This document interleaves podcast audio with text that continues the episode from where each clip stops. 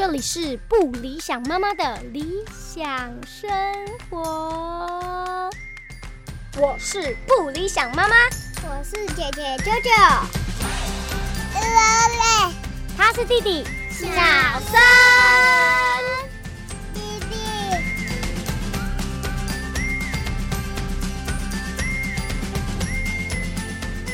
Hello，大家好，欢迎收听今天的不理想妈妈的理想生活，我是不理想妈妈本人。上次呢，跟大家聊到了有关小朋友的健康，然后呃，从开播以来也聊了一些精油，都是跟身体健康有关系的。今天呢，要来聊一个超级跳痛、完全不相干的事情。然后当然跟最近因为我在做一些弟弟准备要上幼儿园的功课有关，但是其实今天的 focus 比较像是国小准备要读国小的家长可以准备来听一下的。今天我要来谈一个非常复杂、大家都搞不清楚的东西，就是学区。是的，这个题目呢，在我的那个个人我自己的好朋友当中，很多人都一直问我，因为我的小朋友是比较我同辈当中比较早生的小孩，所以他们的小孩可能都还没有念国小，或者是已经念国小的，那时候我们也还很懵懂。那现在姐姐已经三年级了，所以我身边的朋友们如果有小孩准备要入学的时候，都会开始询问国小的一些部分。所以今天呢，我来想要来跟大家聊聊有关于学区这件事情到底是怎么操作，跟该怎么处理呢？欢迎收听今天的不理想妈妈。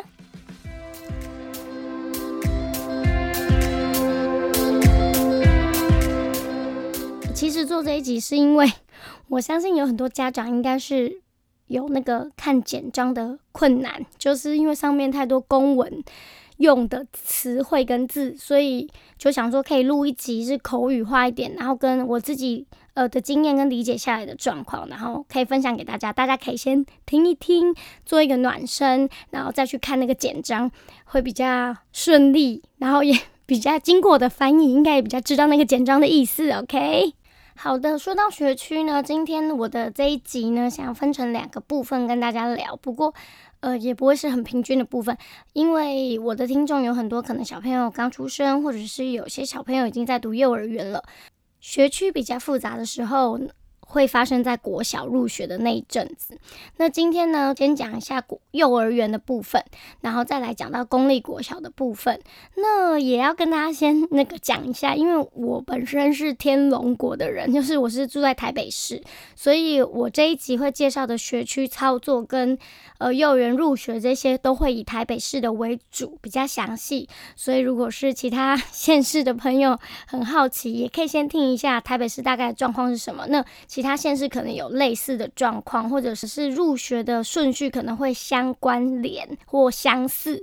那大大家可以先听看这一集，然后再回去查你们住的地方的呃就入学的简章，会更清楚。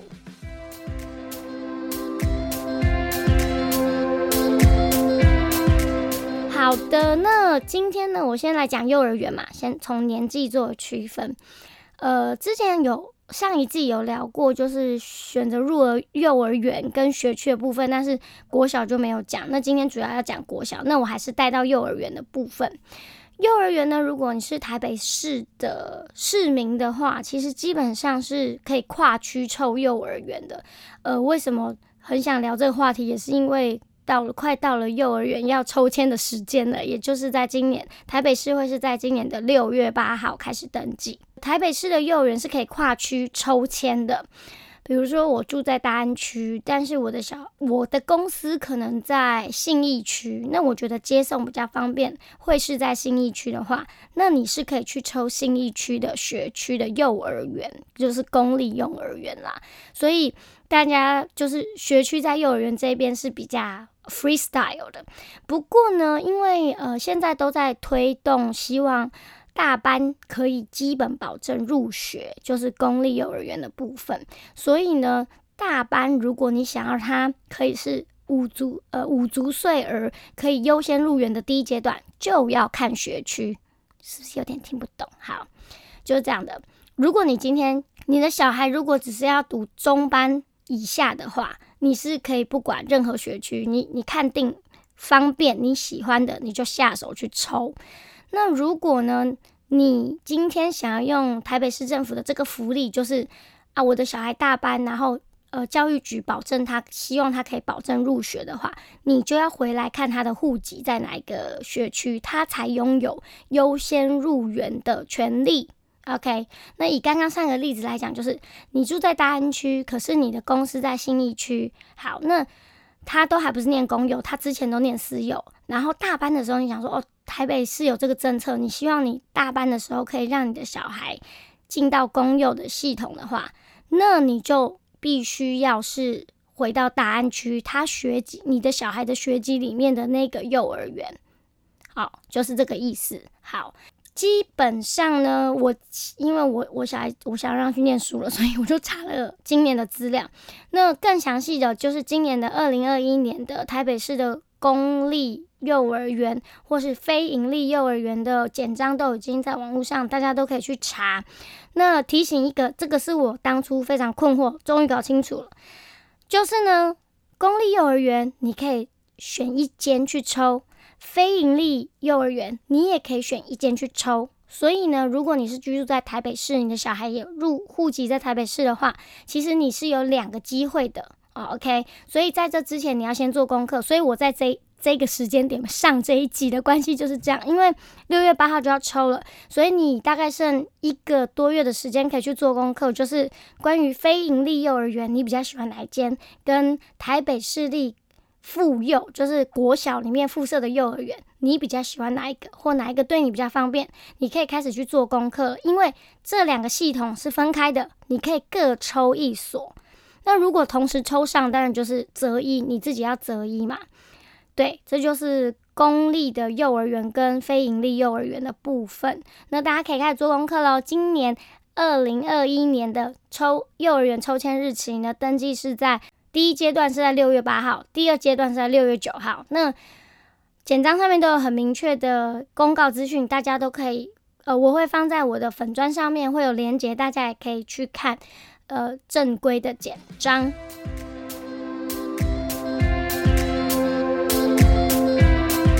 好的，接下来我们就要进入重头戏，也就是台北市立的国民小学。的学区要怎么入到你想要进的那个国小呢？当然，首先是你要先做功课嘛，就是你可能要先看看哪些学校你比较喜欢，或者是说，呃，你们家附近就是很近，像我们家对面就是一间学校，所以你可能也觉得，诶，没有什么不好，就让他入学，这当然都没有问题。那可能有些家庭他是呃比较没有住在学校附近，那他就会可以开始。呃，考虑他要选什么样的学校，或者是学区要怎么安排，或者是他们家有亲戚读那个学校，他很喜欢，他也想去读。那这个可能就是每一个家长做的选择不一样。我觉得这边就可以提到说，嗯，念公立学校跟念私立学校，这些可能跟家长的价值观也会有比较大的关系。那我们之所以蛮用功在这部分，就是因为我个人很。难相处，没有，因为其实我们小孩还很小的时候，我就跟我老公确定不会让他去念私立的国小，其实就是觉得我们家女儿的气质不是那么适合私立国小，所以我们那时候就决定，哦，那可能就不会往那个路线前进。其实，所以我们也都没有在做私立学校功课啦。OK，那我们念公立学校呢，又很担心体制的问题，就会觉得啊，公立学校其实还是比较偏向。填填鸭式教育，当然了，台湾大部分的学学习的风气都还是偏填鸭式教育，就是考试看成绩这个部分。所以那时候我们也想说啊，是不是有可能有别的出路？所以我们才会后来很幸运的又转到了公立的实验小学。就是因为这样，所以公立的实验小学也很难进去，因为很多我们这个年纪的家长，就是听我的 podcast 的家长，我相信也是，就是我们对于教育。希望能有更多的可能，但是我们又不想要它是现在看到的可能的这两种，比如说私立学校的比较精英式的教育，然后公立学校的旧有的体制，它可能还是有一些僵化的部分，所以我们都在寻找一个出路，我们都想要试看看还有什么可能性这样，所以那时候我们就就是我们就说，我之前有说很惨烈嘛。我们一二年级在公立的体制学校里面，就是跟老师还是有一些相处上的摩擦。那后来很幸运的，就是补到了公立实验小学的那个转学生的名额。好，那我现在不讲这个，我现在是讲说为什么公立的实验小学这么的抢手。但是 everybody 不是只有公立的实验小学，其实像你们知道，在台北市很多精华区的国小也是超级抢手。台北市教育局给他们一个名称，就是给超级抢手的国小一个名称，叫做满额学校。对，就是额满的意思。所以台北市的国小呢，只要是满额学校，意思就是说你要以户籍为优先。那今天我先来跟大家讲看，什么叫做户籍为优先？大家都以为你只要找一个亲戚，把你小孩的名字放进去就 OK 了。是吗？而且越早进去越好，这样就好了吗？No No No No，绝对不是这样。你以为事情有这么简单吗？当然没有，事情很复杂的。好，那这个我后面讲。我先讲看满额学校多可怕。我查了去年的满额学校改分发，因为今年还没发生嘛。那去年的满额学校改分发呢？我看到入籍最久，就是最久以前要入籍的是。大安区的新生国小，它是最晚的设籍日要在一百零三年的五月一号，所以意思就是，你在这之后设籍，你都进不去这个学校，感觉很可怕。但这样子意思算算起来，就是呢，这个怎么算呢？就看它它的最后设籍日是一百零三年五月一号。然后这个资料会诊的时间是一百零九年五月五号，所以就是如果你是一百零三年五月一号以前小朋友出生，然后就入籍到新生国小的学区内的话，他其实要入学的时候就就是满六岁嘛，意思就是说他出生的时候就要涉及在那边了，听得懂意思吗？意思就是说。你在这六年当中，什么时候把你的学籍寄进去都是进不去的。OK，在台北市只要是抢手的满额学校，满额学校当然也有分，就是比较多人要去或比较少人，当然跟那个那一区的密集度也有关系。但大部分就是因为那个学校非常的大家非常的喜欢它。去年的这份满额学校的名单里面，追溯最久远要。足足入籍六年的，就是我刚刚讲的大安区的新生国小，跟也是大安区的信安国小。那也不可讳言的跟各位讲，就是台北市最多满额学校的区，也就是大安区。那这个满额学校其实是滚动式的，它每一年都会有一些不太一样的修正，就是诶，有些学校诶，去年就没有满额了，或是诶，怎么？今年他突然满额了，也是会发生这样的事情，所以我实在不知道生育率降低到底显示在什么地方。因为听说新竹那边抢学校也是抢的非常凶，所以呀，就是为什么生育率低？因为政府并没有让我们每一个想要生小孩的人，小孩生下来可以保障他可以有一个不用抢学籍却是很好的学校可以读，有没有？这真的也是会降低生育率，right？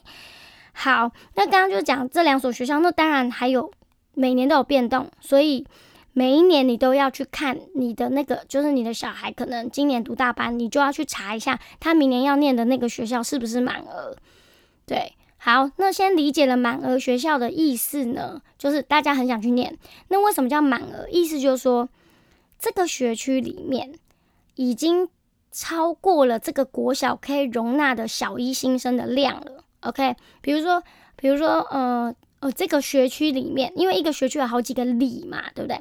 假假如这个学区里面今年有一百二十个小一新生，好了，就是户籍在这边，在这个学区里面，在那个户政事务所统计下来有一百二十个小一新生，可是呢，这个学校它最多只能收八十个小一新生，那它就会变成满额学校。OK，了解，就是需求大于供给，这样就叫做满额学校。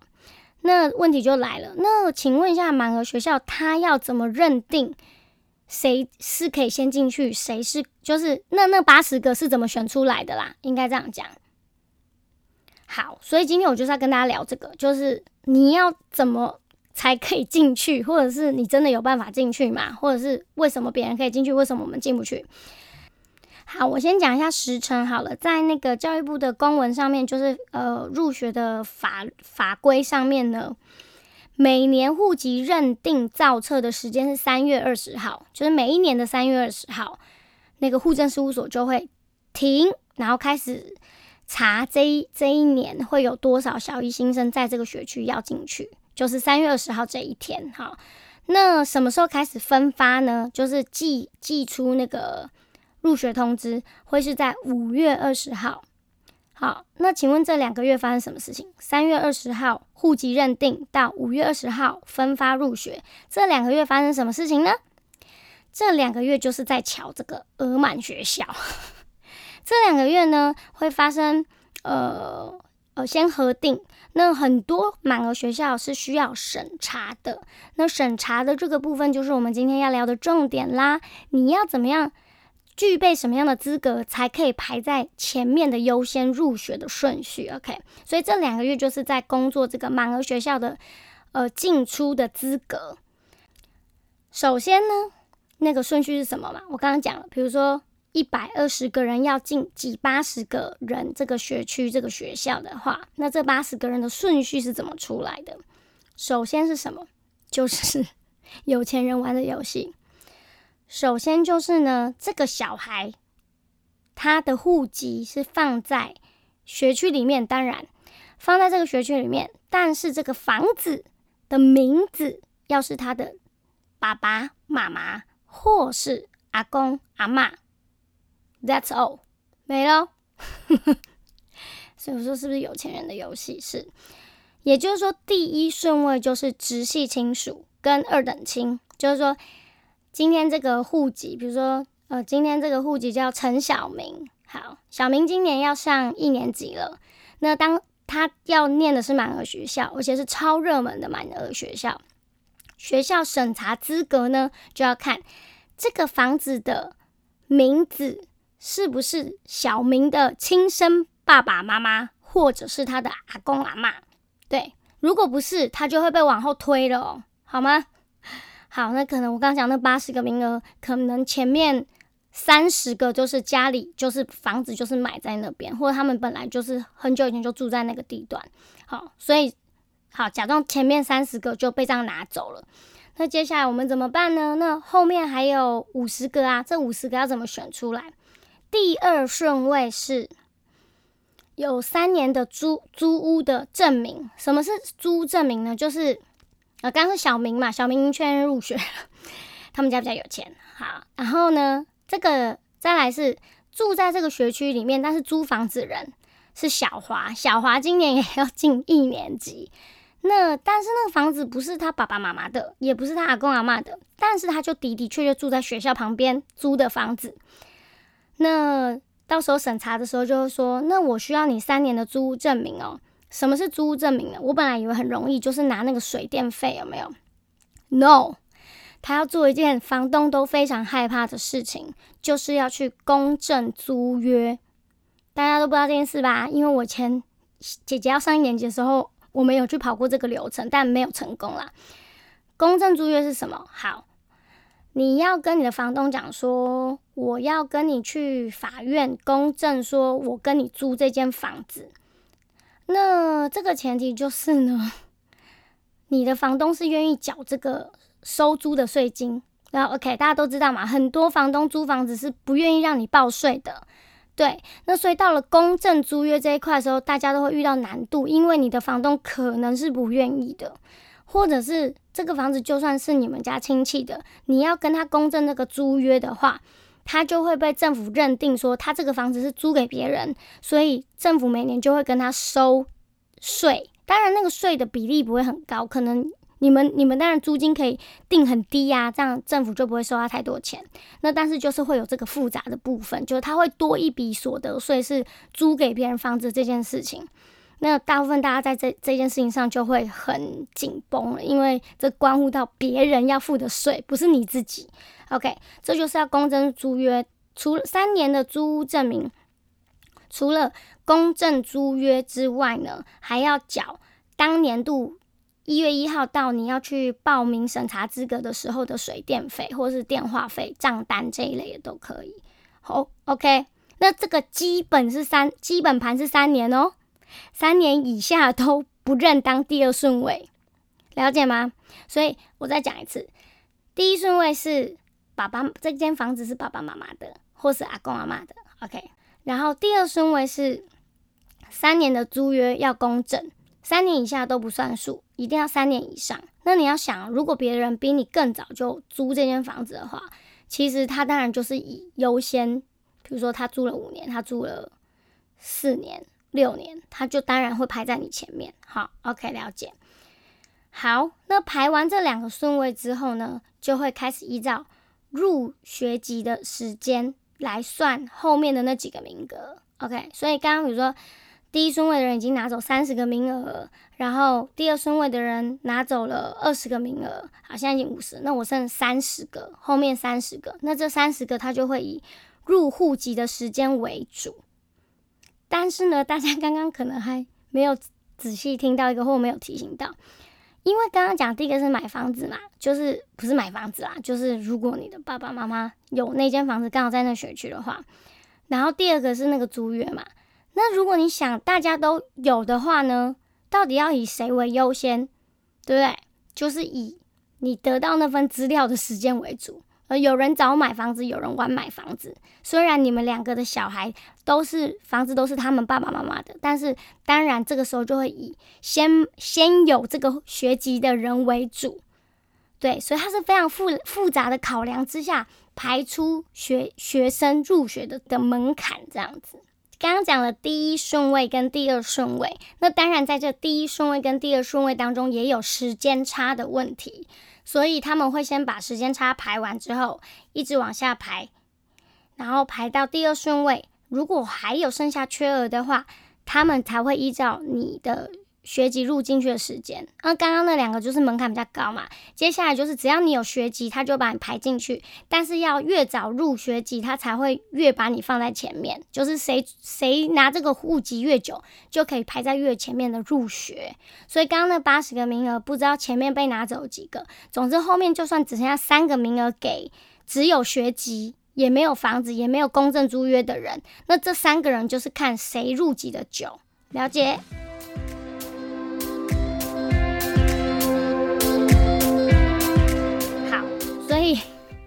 这就是我刚刚讲的事情有点复杂。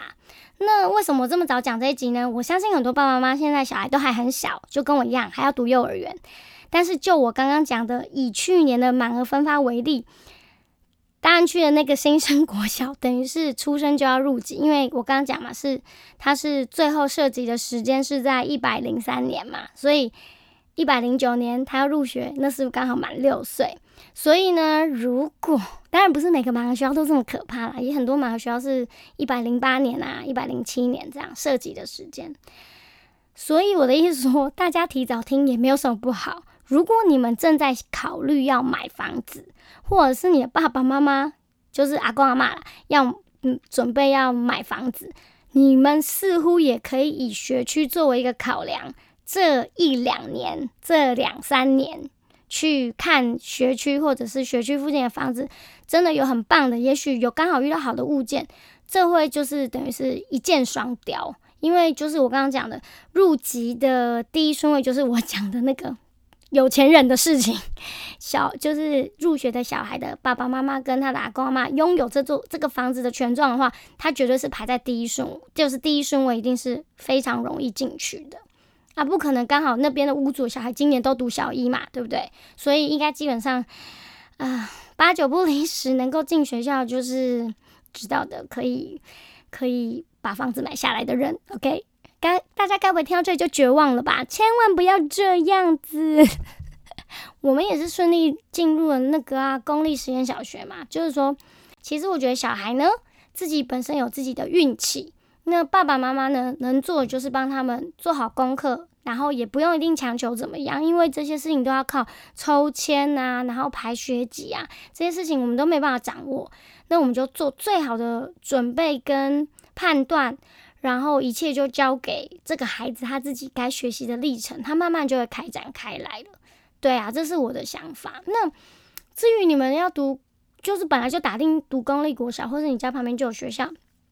你就觉得不用去研究这个，当然啦，就是学区这件事情你可以不用研究，但我还是非常鼓励所有的爸爸妈妈都可以多多去看不同的学校的教学方式，因为这就是我在温柔生产那一集讲的，就是你不一定要温柔生产，但是你可以知道原来你还有别的选择。我觉得，呃，国小教育也是这件事情，就是说你没有一定要强求你小孩一定要进什么学校，因为有时候。你每天要接送很麻烦啊，或者是很贵啊，或者什么。但是你要知道，你有选择的权利。然后你也要知道，其实这世界上还有很多人在做不一样的事情，在教育我们的小孩。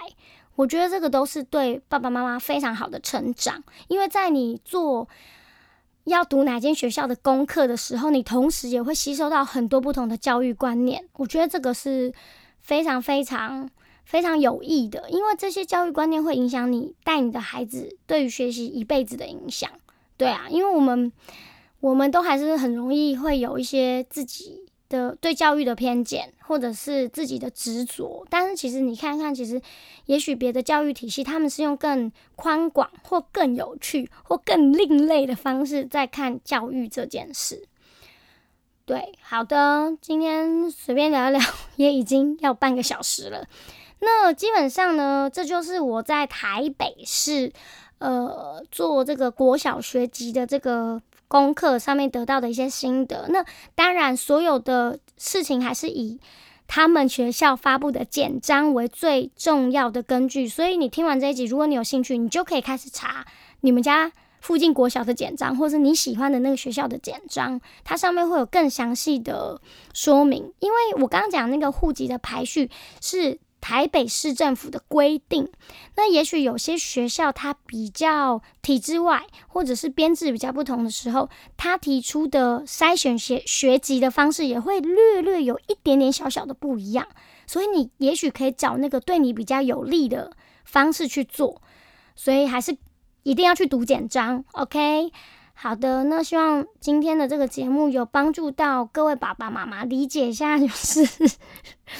嗯，钱不能解决所有的事情，但是呢，如果你有刚好这几年考虑要买房子的话，可以考虑一下学区这件事。现在我终于知道为什么学区的房子特别贵了。